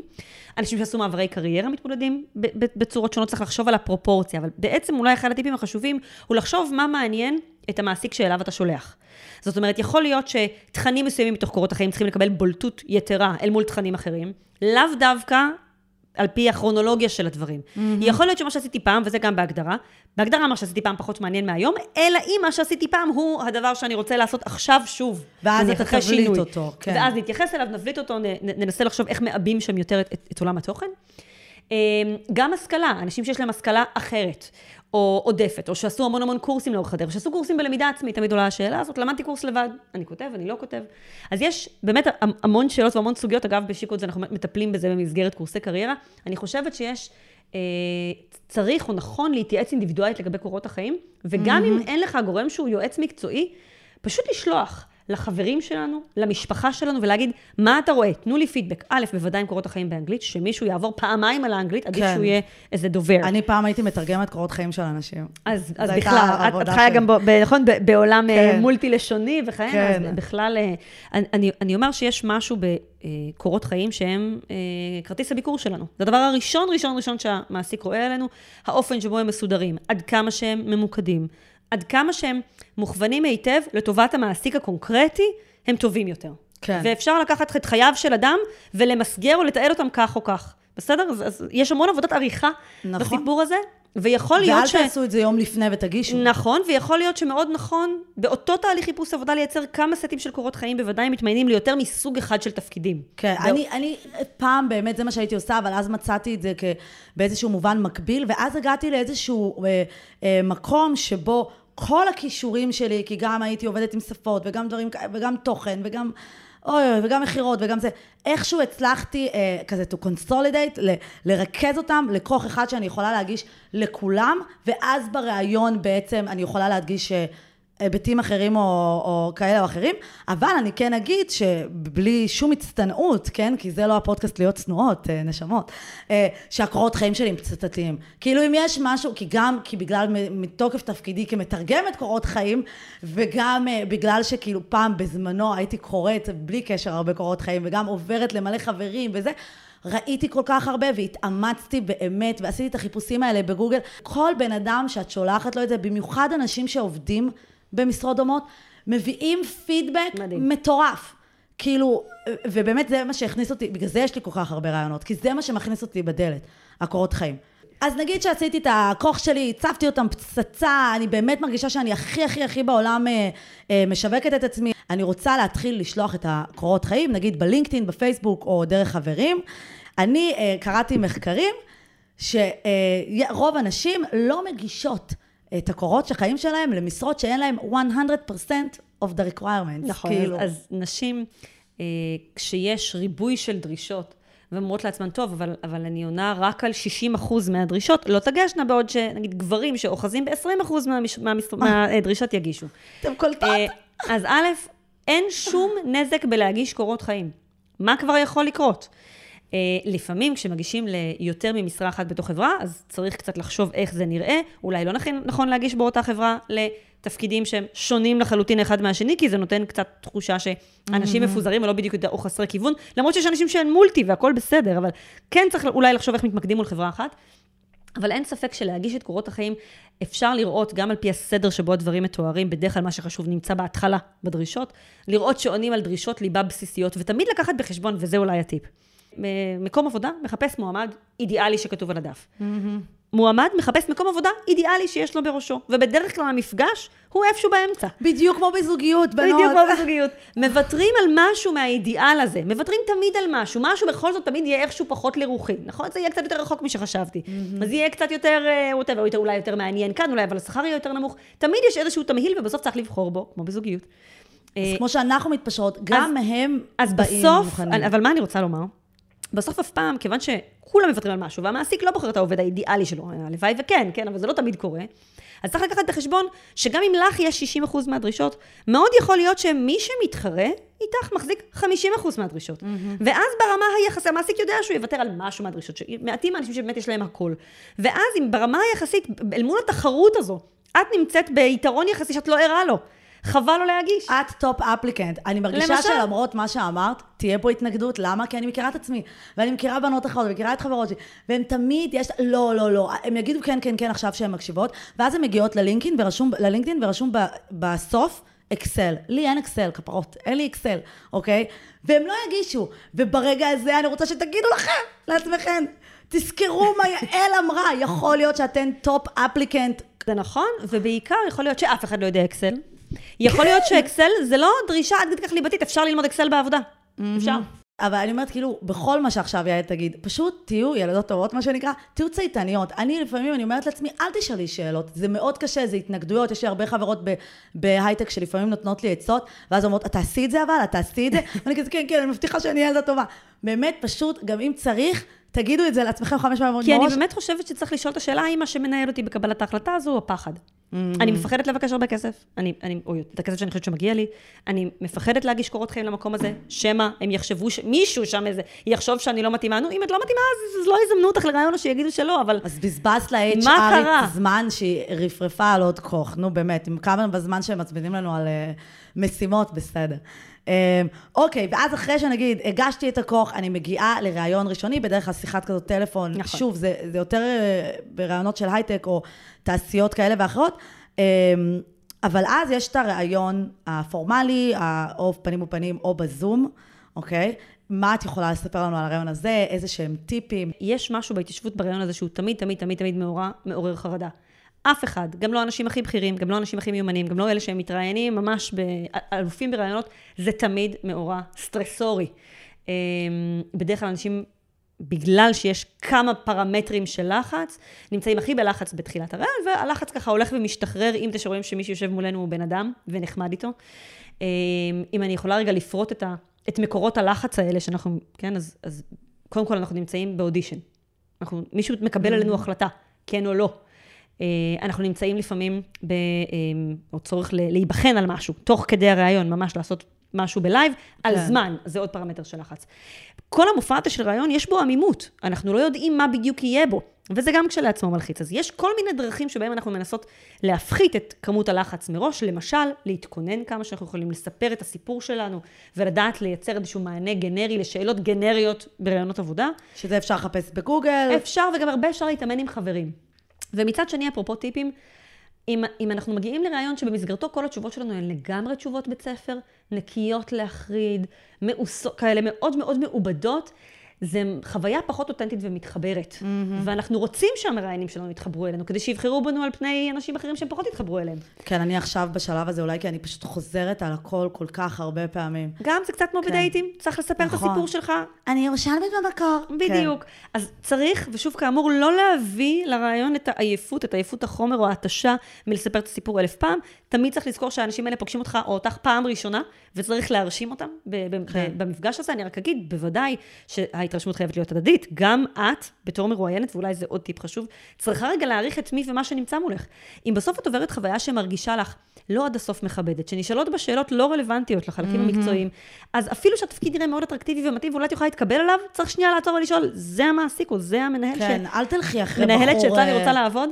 כן, בחור חתיך, אבל את לא יודעת, הוא לא יהיה בסוף טוב בשבילך. אם יש שם סימני אזהרה בראשית הדרך, זה האקדח המעשן במערכה הראשונה, הרבה פעמים מאוד יכול להיות שהוא יתממש שם, אפשר כמובן לבדוק את זה לאורך כמה רעיונות. כן, אבל להגיד ששואלים אותי אם אני תימניאל, זה לגמרי רד פלאג. כן, כן, וצריך. או שאומרים לי, תגיעי מחר, כי אנחנו חייבים, הבחורה עוזבת, והיה לכם חודש להעסיק מישהי, ולא הגעתם אפילו להיות טובה. אז שם אי אפשר אף פעם לדעת, יש תמיד נסתר כזה מאחורי הקלעים, אבל אפשר לגמרי לשאול שאלות, לשאול מה הלחץ. גם הם אוהבים שאני מצאתי שהם תמיד שואלים בסוף, יש לך שאלות בשבילנו, ואני תמיד מצאתי שהם נורא אוהבים שאני שואלת אותם. בהחלט, בעיניי, אם בעצם יצאתם מראיון בלי לשאול אף שאלה, הרי אף פעם לא באמת הסבירו לכם את מלוא האחריות והמשימות שיש בתוך התפקיד. אז תמיד יש מה לשאול. אתם הרבה פעמים לא יודעים איך נראה המערך המבני של המקום שאליו מתקבלים. יש מחלקת שיווק, איך היא נראית, כמה אנשים יש בה, כן. מה התפקידם של הקולגות. יש המון דברים שאפשר שנייה לשאול על הארגון עצמו, מה חשוב לארגון, איך אתם מודדים הצלחה. איך נראה אדם או מה השלב... הבנות, אני מקווה שאתם רושמות. מה השלב הבא, או לאן מתקדמים מהתפקיד הזה, לאורך זמן. יש כל מיני היבטים שאפשר להמשיך ולברר, ובעיניי כדאי. יכול להיות שלפעמים אפשר לרשום שאלות מראש, כן? כלומר, ככה ממש לחשוב, מה מעניין אתכם ברמה הספציפית? לפעמים במחקר עולה כאלה שאלות של נגיד, ראיתי שככה וככה, נגיד, ראיתי כתבה עליכם, או לא יודעת מה, האם אתם בסקייל? אני שאלתי כמה הצוות שיווק שלכם, אני שאלתי האם המשרה היא החלפה, או האם אתם פשוט בהתרחבות? למשל, וגם בסביב קורונה. איך נראה מודל העסקה, היברידי, מה יקרה לימים, לא תמיד יש למעסיקים תשובות, אבל עדיין שווה לשאול. כן, זה שאלה נראה לי הכי כאילו קלה, אם אין לי מה לשאול, אני אשאל, ואתם עובדים היברידית? כאילו, זה באמת הגו-טו שלי. איזה כיף שזה נהיה חלק מעולם העבודה. כן, הם הרבה גם מציינים את זה, הם רוצים לדעת שאת יכולה לעבוד בתנאים, כאילו שאלו אותי על הסביבת עבודה שלי הרבה פעמים בבית. אוקיי, אז דיברנו אז קצת בכללי על הרעיון, ויש גם עוד דברים במהלך הרעיון שאני חושבת שחשוב שנתכונן עליהם, נגיד שאלות לגבי איך אני מסבירה פיטורין או התפטרות, רווחים בקורות חיים. אוקיי, אז באמת, וזה קורה הרבה פעמים אצל נשים, וזה גם קרה להרבה אנשים בתקופת קורונה, שיכלה להיות תקופה שבאמת אנשים איבדו את פרנסתם ומשלח ידם בגלל שהמקצוע שלהם פשוט was shut down, עולמות התיירות, עולמות האירועים, באמת... זו הייתה גם הזדמנות בשביל אנשים לחשוב מה הם עושים הלאה, אבל סביב שבר רגשי וכלכלי גדול. ובאמת יש מי שהאבטלה משכה אותו עד תקופה מסוימת, ואז כן ניסה לחשוב האם הוא עושה איזשהו שינוי כיוון, או עושה, ולוקח זמן. בטח אם משנים כיוון למצוא עבודה חדשה, אז אם אתה מביא איתך איזה רקע מקצועי מסוים, ועכשיו בא להתקבל לתפקיד אחר, צריך רגע להוכיח למישהו שאתה האדם הראוי, למרות שחסר לך ניסיון קונקרטי. ואותו דבר קורה עם נשים שבוחרות לגדל ילדים בבית. אגב, גם אבות שבוחרים לגדל את הילדים שלהם בבית, כן. בתקופות ארוכות, צריכים אחר כך לחזור לשוק העבודה, אחרי הפסקה ארוכה, ואפשר לחשוב שלגדל ילדים זה לא עבודה, זו עבודה מאוד מאוד קשה וטובענית ודורשת וחסרת מעצורים. אז איך אני בעצם מסבירה, נגיד, רווחים, כאילו פשוט אני אומרת את זה... אז קודם כל, לפעמים אפשר לכתוב.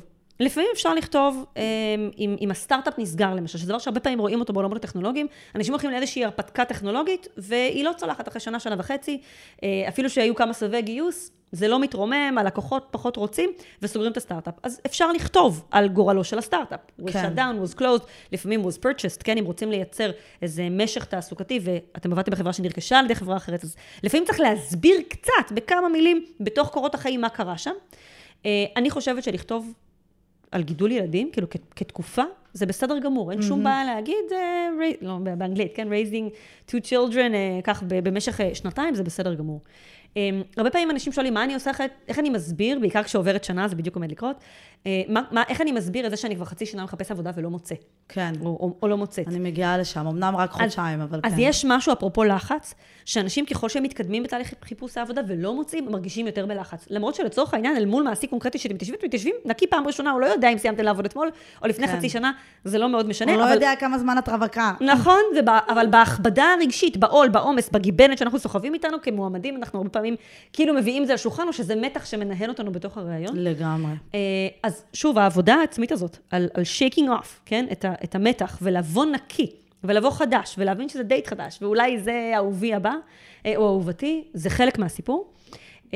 אז אפשר לכתוב ולהסביר קצת בקורות החיים, ואפשר גם להתיישב לכיסא בהינתן שכבר קראו לכם, ולהסביר בשיא הנון-שלנטיות.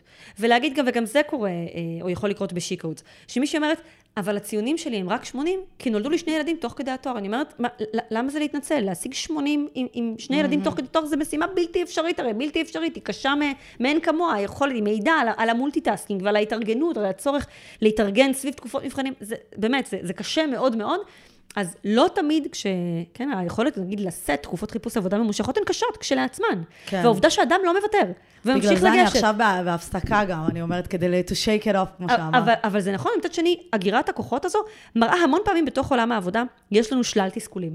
והרעיון הוא שאנחנו רוצים לקבל אנשים לעבודה, שיש להם מידה מסוימת של חוסן, ושיכולת התגברות עצמית טובה. רוח, כן. קרה עכשיו משהו לא נעים, לקוח לא חתם, לא קיבלתי קידום שרציתי וכהנה. היכולת לאסוף את עצמי ולהמשיך במתח עבודה רגיל. אז תקופות חיפוש עבודה יכולות להעיד גם על זה. וצריך בשביל הנביר, שאני אומרת את זה ממש ממש לך, צריך בשביל הנביר. וצריך בשביל המחיזוקים, וצריך לפעמים כאלה שבירות, כן, או פיק מי אפס כאלה, טובים, עם חברים, עם משפחה, איזה חופש, להתרענן, לחזור בכל הכוח. שום דבר ממה שעשית בעבר שלך עוד נלקח ממך, כי את מחפשת יותר זמן עבודה. כן, זה טיפ טוב. ואיך נגיד, אני אומרת, אני נגיד, עד עכשיו רק התפטרתי, אבל אז נגיד קודם כל איך אני, בואי נדבר קודם על פיטורין, אוקיי? במידה ופיטרו אותי. אז לפעמים מפטרים אנשים, זה יכול להיות מכל מיני סיבות. אנשים באמת לפעמים לא מסתדרים עם מנהל ישיר. הם לפעמים, החברה שלהם נסגרת או הפעילות שלהם מצטמצמת. אז האם אני לא, אם זה נגיד באמת כמשהו שאני עשיתי, האם אני מודה, מתוודה, אומרת התבגרתי מאז, או מלכלכת קצת על המנהל? זו קצת שאלה של הסיבה. לא הייתי מלכלכת על מנהל נקודה, כי אם לכלכתי על מנהל, או בעצם השחרתי מנהל בלבד בתוך הסיטואציה, יושב מולי המנהל הבא שלי, ושואל את עצמו אולי, האם בקדנציה הבאה אני אשב ברעיון אחר ואשחיר אותו. פחות כדאי, במקומות שבהם אפשר לקחת אחריות, לוקחים אחריות, אני חושבת שבוודאי אם זה פיטורים שקרו יחסית מזמן, אז אפשר להגיד, תראו, באמת בטיב הנסיבות, והייתי כך, והייתי עוד צעיר, והגעתי למשרה שבחרתי משרה שלא מתאימה לי, ומאוד מהר זה היה ברור לכולנו, וכך זה נסגר, ואז אפשר להסביר. פיטורי קורונה למיניהם היו לא מעטים כאלה עכשיו, כן, רוב האנשים שמסתובבים, הרבה מאוד אנשים שמסתובבים בשוק. כן, זה תירוץ הכי טוב, השתמשתי בו. זה נכון, אבל זה לא תירוץ, זה מציאות מראה מאוד ששותפים לה הרבה אנשים, ואני גם חושבת שבאמת, שוב, מראה משהו ביכולת להתגבר ולהמשיך הלאה. ככל שלנו יש חלק בזה, או שבסוף יבקשו מאיתנו ממליצים, ואיכשהו זה יגיע, צריך לקחת בחשבון שהם מייפים את המציאות עד אימה, אנחנו נחטא לעצמנו. כי מעסיקים מבקשים הרבה פעמים לדבר עם מעסיקים קודמים, וכדאי להגיד משהו מנרטיב האמת של מה שקרה, שבכלל לא כדאי לשקר ברעיונות עבודה. אבל מצד שני, ברור שברעיונות עבודה אנחנו גם לא צריכים למסור את כל הדברים הרעים בדיוק, להדגיש אותם בתוך השיח. זה הרבה פעמים בסוף מופע של נוצות, כי אני רוצה להפגין את מה שטוב בי, ואת כוחותיי בכלל שתקבלו אותי לעבודה. אז צריך למצוא את דרך המלך. והתפטרות, נגיד, אני התפטרתי והיה לי הרבה מאוד תסכולים. שואלים אותי הרבה על זה, למה עזבת שם? ואני אגיד, אני כאילו התפטרתי, כי הם הבעייתיים, הם לא מתקדמים, הם תקעו אותי, אני ידעתי ששנה אני שם, אבל לא למדתי כלום. אז אפשר להגיד, סתם אנחנו מנסים רגע להסתכל על הגזרה הזו, שאני באתי לתפקיד שמבחינתי היה פלטפורמה לצמיחה, ולא הייתה בו צמיחה. אוקיי? וכך ולסגור את זה, כי מה שקורה זה שאני חופרת על האקס המיתולוגי, על האקס האחרון. אז אני רגע אגיד, יש משהו במקום המאשים או המחצין אחריות, שאתה שואל את עצמך, האם אני רוצה עובד שתמיד כל פעם שהנסיבות לא מסתדרות לו, אז הכל רע וזה אף פעם לא הוא. הרעיון הוא להגיד מה היה הצורך שלי, ואיך הצורך שלי, או כן, המניעים שלי באותה עת, לא פגשו את הסביבה המקצועית שבה הייתי. כן, ככה אני תמיד מתחילה, אני אומרת, כאילו, אני פשוט הגעתי לשיחת חציון עם איזו ציפייה של התקדמות, וראיתי שזה לא יקרה. כשהבנתי שזה לא עומד לקרות, וזה בסדר, למעסיקים יש את הצרכים שלהם, לא תמיד אפשר לקדם כל אדם מהר כפי שהוא היה רוצה. אבל אם את צלח הדרך, או את מרגישה כבר שהעבודה מאוד מהר השתלטת עליה, ואת כבר זקוקה לעוד תוכן, או עוד נפח, או את השלב הבא, והמעסיק לא יכול לספק לך את זה, זה בסדר גמור להתפטר.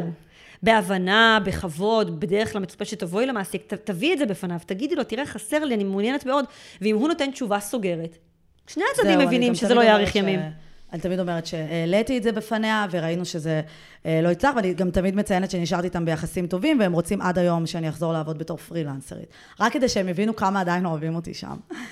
אוקיי, אז זה אחלה טיפים בעצם לרעיון עצמו, ואז אחרי הרעיון, בדרך כלל, לצערי הרב, כל החברות שהתראיינתי אליהם עכשיו נכנסו למוד הזה, של לשלוח לי משימה, שאני צריכה לבלות בעצם את מחצית מחיי כדי לעשות, למרות שאני לא ג'וניורית ויש לי פורטפוליו של 2 עמודים של דוגמאות כתיבה, זה כן דברים שלוקחים יותר מ3-4 שעות, לא אכפת לי מה הם יכתבו. מה שבעצם לוקח פה זמן זה שאני צריכה לחקור על החברה, ואם אני לא באה מעולם ה-NFT, כן, הייתה לי משימה לכתוב מאמר על NFT, כאילו באמת, זה היה הגזמה שאין מכמותה, אבל היו לי גם לכתוב 1000 מילים, שבואי, אני בלוגרת טיולים, ולכתוב 1,000 מילים על החופשה שלי במצפה רמון, לוקח לי יומיים, וזה כולה לעשות סאמרי של מה היה בחופשה. אז לכתוב על עולם הגיימינג שאני לא מכירה, או... ואז פה זה באמת היה מה ששבר אותי, זה מה שהביא אותי לחוסר תפקוד, זה שבעצם מצאתי את עצמי מתפטרת בגללו, בגלל שאין לי זמן לעשות משימות. אפשר לשמוע בקולך. אז א' לנשום. לא, אני אומרת, שומעים בקולך את התסכול, והוא תסכול לא רק שלך, הוא תסכול של כל מי שנדרש, בוודאי כשמתמיינים לי יותר ממשרה אחת בו זמנית, לבצע משימות, בטח בעולמות שלך, שהן עולמות של יצירה, של בריאה. זה אפילו לא מבחן שרגע עושים שעה והוא נגמר. זה לוקח לי יומיים על כל משימה. זה לוקח הרבה זמן, זה מכלה משאבים קוגניטיביים, זה כרוך בהרבה מאמץ, ואחר כך זה מייצר תחושה מאוד מאוד לא הוגנת, סביב היעדר הקבלה או היעדר המשך המדידה. אני אגיד שלא חייבים להיבחן, לא חייבים. אפשר להחליט שאומרים, אני חושבת שהמשימה הזו היא... אני עשיתי את זה רק פעם אחת. היא מוגזמת. איך הרגיש לך לעשות את זה? אני אגיד לך מה, אני אמרתי לה שאני כותבת כתבה, כי לא רציתי להגיד לה על הפודקאסט, זה בעצם היה בשבילי, כאילו אמרתי, אני כותבת כתבה על תהליכי העסקה, ואני באמת, זה כבר היה, רציתי מאוד את העבודה הזאת, מאוד. אבל לכתוב 1,000 מילים על עולם הגיימינג, בגלל שכבר הייתי לקראת הקריסה, כבר הייתי, התפטרתי, כבר הייתי בבית. אמרתי לחברה שלי, אני לא יודעת, חוץ מלקחת רטלין, וכבר עשיתי, לקחתי רטלין למשימות שונות, ואז אמרתי, תראו, זה פוגע לי אפילו בגוף.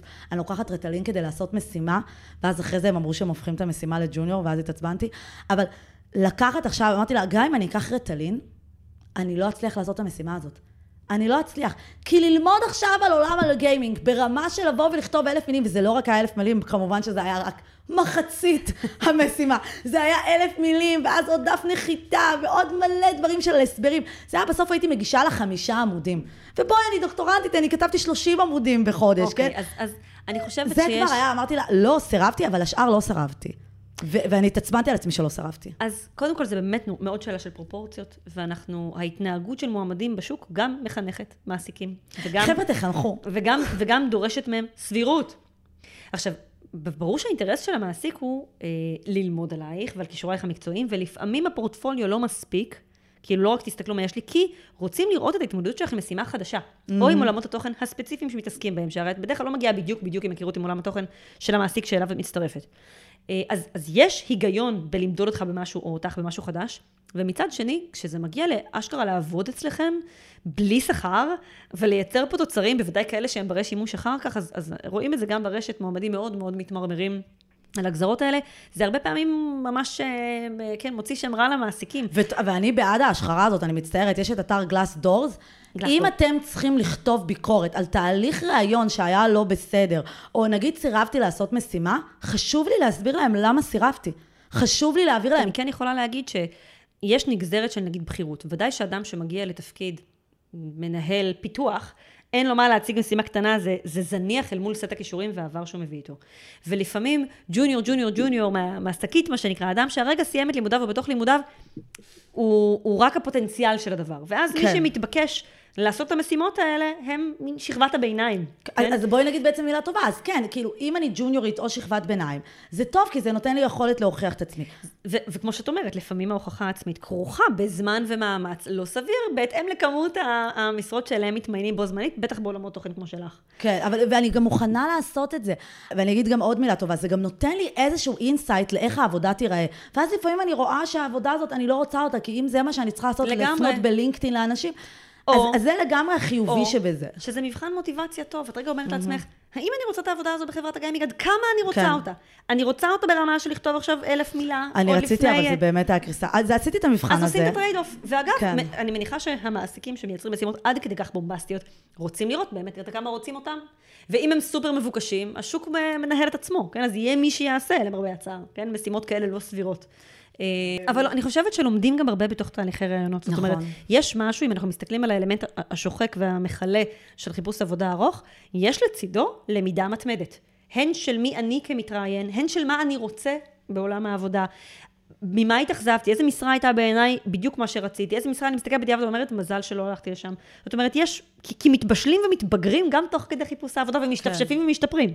אז בואי בעצם, כדי לסגור את הפרק הזה, אז בואי נחזור שוב להיבט הרגשי, אז בעצם את אומרת שכן אפשר לקחת איזה שהם הפסקות, אני כרגע בשבוע הפסקה, כאילו שבוע שאני פשוט לא שולחת כוח, אפילו שבועיים. אני חושבת שיש משהו בלהחזיק במודעות את זה שהמעסיק לא רואה, או המראיין לא רואה את כל ההיסטוריה שאתה לא בוחר להביא בפניו. זאת אומרת, אנחנו יודעים על עצמנו. זה עדיין לא אומר שהם יודעים עלינו, ושכל דבר צריך להקיא על המעסיק, על באמת הקורבן התמים הבא שנקרא בדרך, ולשפוך דרכו את שלל התסכולים. יש משהו ביכולת להחזיק תסכול ששוב עושה אותנו אנשים מתפקודים יותר גם בעולם העבודה. לא רק בעולם חיפושי העבודה. אז להוציא תסכולים, לפרוק עם חברים, עם משפחה, על הקשיים, על המתח שבין לבין, כל פעם עלייה וירידת מתח הזו היא באמת מאוד קשה, ומצד שני היא גם יצרת טולרנטיות. בסוף, כשמתראיינים את הרעיון המאה, לא באים אליו באותה רמת הלחץ, כמו לרעיון הראשון. ללא ספק. וגם יש רעיונות שהם, כשזה למשרות שאנחנו לא בטוחים שאנחנו רוצים. לא כי הן לא משרות טובות, כי אנחנו לא מספיק למשל יודעים עליהן, הן רעיונות בית ספר טובים, עבורנו להתאמן כמרואיינים. כן. ואנחנו יכולים ללכת ולשכלל משהו בסיפור שלנו, אמרת לי שביקשת פידבק על אחד מהרעיונות שעשית, אז יש משהו בקבלת פידבק שבאמת יכול, אנחנו צריכים לראות איפה זה פוגש אותנו. ויכול להיות שאם הפידבק הוא שאת אנרגטית מדי, את צריכה לחפש מקומות עבודה שיחיו טוב עם האנרגטית הזאת, לא ללכת לשנות האישיות שלך. כן. אז רגע, אז אם כבר מדברים על פידבק, יש איזשהו אלמנט, באנו בתור נשים, של כאילו הלקאה עצמית, אני גם, אתם יודעים, זה רולר קוסטר כזה רגשית, של רכבת הרים שאתה כאילו באפ ודאון, ואפ, ואולי אני אקבל את זה, ופתאום מצאתי כן מה שאני אוהבת. ואז מגיע איזשהו שלב של ההלקאה העצמית, שאני אומרת לחברה שלי, אני עושה פה משהו לא נכון, כי הכוח שלי מעולים, הניסיון שלי מעולה, ההמלצות שלי מעולות, ואני לא מגיעה לשלב הזה, כי משהו בי לא נכון. אז כאן אני חוזרת, בסוף אני מגיעה מהאסכולה של פסיכולוגיה חברתית, שתמיד בסוף מתעסק באינטראקציה בין אישיות לבין מצב. את יודעת מי את ומה את ואיך התנהגת, אבל את לא מכירה המון המון המון המון מהנסיבות שבתוכן התראיינת, ואת באמת לא יודעת האם היית האדם הכי מתאים לתפקיד אחרי זו שהתקבלה, נניח, כן? ואת לא יודעת אם קרו כל מיני שינויים מאחורי הקלעים שלימדו אותם, אגב, דרך החוויה איתך משהו על התפקיד. אולי הם הבינו דרך זה שאנשים, את ושכמותך, דרישות השכר שלכם גבוהות מדי למה שהתכוונו לשלם. היכולת שלכם עולה על מה שאנחנו באמת מבינים תוך כדי שהתפקיד הזה מכיל. ואז לומדים באמת באמצעות המועמדים משהו ומשנים את הפרופיל בתפקיד. זה מתסכל מאוד אחרי דרך ארוכה. ומצד שני, לפעמים זה באמת קורה. אז יש המון דברים מאחורי הקלעים, משתנים תקציבים. זזות משימות. אולי באו לגייס אותך לפרויקט כלשהו, שבינתיים עזב לקוח והפרויקט התבטל. ולא יספרו לך את זה, כי לא רוצים לחשוף. כל הדברים שאת אומרת, קרו לי. אז אני רגע אומרת, המון פעמים זה קורה מבלי שחושפים את זה בפני המועמדים. לא כל מידע עסקי מספרים לכל העולם. וצריך פשוט להחזיק בראש, לא הכל אני. יש למידה עצמית, ועדיין יש המון המון המון המון נסיבות, ואם אתם מרגישות שאתן בסדר, תמשיכו עם המקום שבו אתן בסדר. תבקשו פידבק בתוך כאלה רעיונות דמה שנגיד עושים עם חברים, תבקשו פידבק אותנטי, לא פידבק מרים, לאו דווקא. לא, אני אמרתי לחברה שלי, בואי נעשה רעיון, תגידי לי איך את עושה רעיונות, נראה, אני כל כך שונה ממך, כאילו אני באמת רוצה לדעת, אני בכללי, אני מתייחסת את עצמי כאוף מוזר, ואמרתי לה, אני רוצה לראות איך אנשים רגילים מתראיינים, כי את בן אדם רגיל, אני רוצה לראות איך את מתראיינת. אבל את צריכה לקחת בחשבון שהאוף המוזר הוא חלק ממי שאת, ומה שאת כזאת גם תהיי כעובדת, ואת תצטרכי מקום עבודה שצריך להכיל את זה. יש משהו בלהביא את זה בתוך הרעיון ולהגיד, תראו, אני אוף מוזר. אני לא מתראיינת לגמרי רגיל, אני לא חושבת לגמרי רגיל. רמת האנרגיה שלי מאוד גבוהה, יש משהו במודעות עצמית שהוא מאוד כובש. נכון. הגעתי לתהליך הזה שאמרתי, כאילו, עכשיו אני אומרת להם, הפסקתי להגיש לקורפרט, אני מגישה רק לסטארט-אפים, אם אתם מחפשים אנשים רעבים, זה אני. לגמרי. אבל זה בדיוק היה תהליך. נכון, ולומדים את הדבר הזה מתוך תהליך הרעיונות, מתוך התסכולים וההבנה שמפה זה לא ולמה פה זה לא, והלמידה העצמית הזאת אומרת, טוב, אז הנה סוגי מקומות העבודה שיקחו אותי ויעשו בי שימוש ראוי. באנרגיה שלי, במוטיבציה שלי. אז בעצם, ה-bottom line זה כי אני לא רוצה להיות במקום שבו אני באמת לא אוכל להיות האוף המוזר שאני. כן. וואו, איזה טיפים מעולים, וככה אנחנו מגיעות לסיום הפרק, אני יכולה לשבת פה ולדבר לעד, וגם בשיחת טלפון דיברנו איזה שעה, איזה מסר הכי היית רוצה להעביר, או מהזווית שלך, או מה היית רוצה שנשים כרגע, שבתהליכי מיון, או מנסות להתקבל איזשהו מקום, מה הן צריכות לדעת? אז אמרנו להתנער מהפחד, כגורם משתק או מעכב בתוך תהליכים, בעצם הגשת קורות החיים עצמם.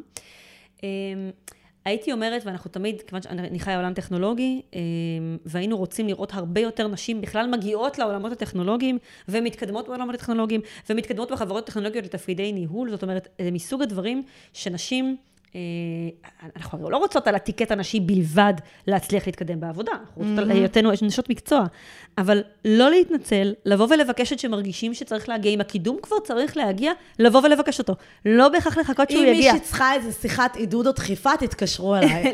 להיות במקום אקטיבי, לנהל את הקריירה שלנו, לדעת מה השלב הבא, אם מרגישים underpaid, אם מרגישים undervaluated, אם אתם מרגישות שאתם באמת כבר באיזה מין שגרה כזו שצריך לעשות במשהו אחר, לכו תתפסו עוד משימות, תבקשו עוד דברים, תתקחו יוזמה, זה אגב נכון בעיניי בכלל בעולם העבודה. הייתי אומרת על מי שמשנות נושא, כן, יש, זה עולם שלם של שכבות, אבל יש מי שעוד לא יודעות מה הן רוצות לעשות בכלל. אז אפשר ללכת להתייעץ, אני לא יודעת, מכירים שיש עולם כזה שנקרא פסיכולוגיה תעסוקתית, ויש, אנשים מכירים בדרך כלל את הפסיכולוגים הקליניים, את אלה שהולכים איתנו ככה אחורה להורים, לילדות, ויש משהו בעולם הפסיכולוגיה תעסוקתית, בעיקר קורונה יצרה משברים די רציניים בעולם הזה, שהם מאוד מאוד תחומים לנישה הזו, אבל מייצרת תסכול והידרדרות גם של פלחים אחרים בחיים, כי במקום שבו אנחנו נמצאים במשבר תעסוקתי, זה יכול להוביל למשבר כלכלי, ובתורו למשבר זוגי ומשפחתי וכהנה, אז יש פסיכולוגים תעסוקתיים שמאוד יודעים בסוף לאסוף, ושווה ללכת להתייעץ. אם אתם בצומת דרכים כלשהי. נכון, בצומת כזו, בין אם הבחירה בתוואי הקריירה, ובין אם מגיע משבר בקריירה, או איזו תחושת תקיעות, או רצון בשינוי שאנחנו לא מצליחים למצוא את העוגן הנכון, את התוואי הנכון לנהל אותו, אפשר תמיד להתייעץ. והייתי אומרת למי שרוצות באמת לעשות איזשהו שינוי, אני מאוד מאמינה בלקפוץ למים חדשים. ואני חושבת שהשוק בסך הכל אוהב ומעריך אנשים שהם יותר מדבר אחד. שיש בהם גוונים קודמים, שיש להם תארים קודמים, לא צריך להתחרט, לא צריך להתנצל על קריירה קודמת או על כיוון אחר. אפשר להגיד, אני בכלל לא מאמינה גדולה בחרטות בהקשרים האלה, כי אנחנו לומדים מכל תפקיד ותפקיד שאנחנו עושים. ומכל מקום עבודה, גם מעבודות מאוד מאוד פשוטות, גם מעבודות מאוד טכניות, אנחנו לומדים וצוברים מיומנות על גבי מיומנות שמשרת אותנו בעתיד המקצועי. תיקחו את זה, תשתמשו בזה כיתרון. לקחת את מה שלמדתם במקום הקודם. הייתם, חקרתם במעבדה, ועכשיו אתם רוצים ללכת לתפקיד מחירות, אז יש לכם איזשהו עולם תוכן או בייס מקצועי, שהולך איתכם את כל הקריירה הזו וילך לנצח. כן, זה משהו שאני למדתי גם בארצות הברית, כי האקדמיות שבי זה איזשהו חיסרון, כי ביליתי את רוב שנותיי בתור חוקרת. ואז לגמרי, הם עשו לנו גם ייעוץ קריירה, פסיכולוגית תעסוקתית, ולגמרי, כל מקום שאני מגיעה, אני אומרת, תמיד החוקרת שבי, אני יכולה ללמוד את עולמו של הלקוח, תמיד, כל מה שאתם חושבות שהוא חיסרון, אפשר להפוך את זה ליתרון. ובכלל, אנחנו חיים עולם תכונתי, שהוא לא, בגלל זה אני מאוד מאוד לא אוהבת את שאלת התכונות חיוביות ושליליות. התכונות שלנו יכולות להיות בנסיבות מסוימות מאוד חזקות ומקדמות, ובנסיבות אחרות פוגעות ומפריעות. לגמרי. ואנחנו, מי שאנחנו, זה צריך להתאים לתפקיד. אבל רציתי לומר, אפרופו האקדמיה, שזה לא רק על היכולת, כן, לעשות drill down, להיות, כן, להיכנס לעומק מקצועי של נושא, אלא למשל כל עולם הוורבלי. כשמתאמנים על מילים ועל כתיבה ועל סגנון, זה מביא אותך גם למה שאת עושה היום, שבסוף בעולמות של תוכן ויצירה מילולית. לגמרי, זה גם משהו שהם אמרו לנו, גם איך אתה מסתכל על העולם, בגלל שאתה במדעי הרוח שחושבים שזה מדעי הבולשיט. נכון, אבל כאילו, יש לך איזושהי הסתכלות על העולם ותפיסה של בעיות בצורה אחרת. וואי, אז אני למדתי המון, ולכת תדעי, אולי אחרי הפרק הזה אני אשיג עבודה. הלוואי, אמן. ואמן שכולנו נהיה מרוצות בקריירה שלנו, ואם אתם, איפה אפשר למצוא אותך בעצם? אני חיה בלינקדין, די בנוחות, אפשר למצוא אותי מאוד בקלות ולתקשר איתי בקלות. אז מעולה, ואנחנו נשים לינקים לכל המידע שאתן צריכות למטה. תודה רבה, יעל. תודה לך. ביי בנות.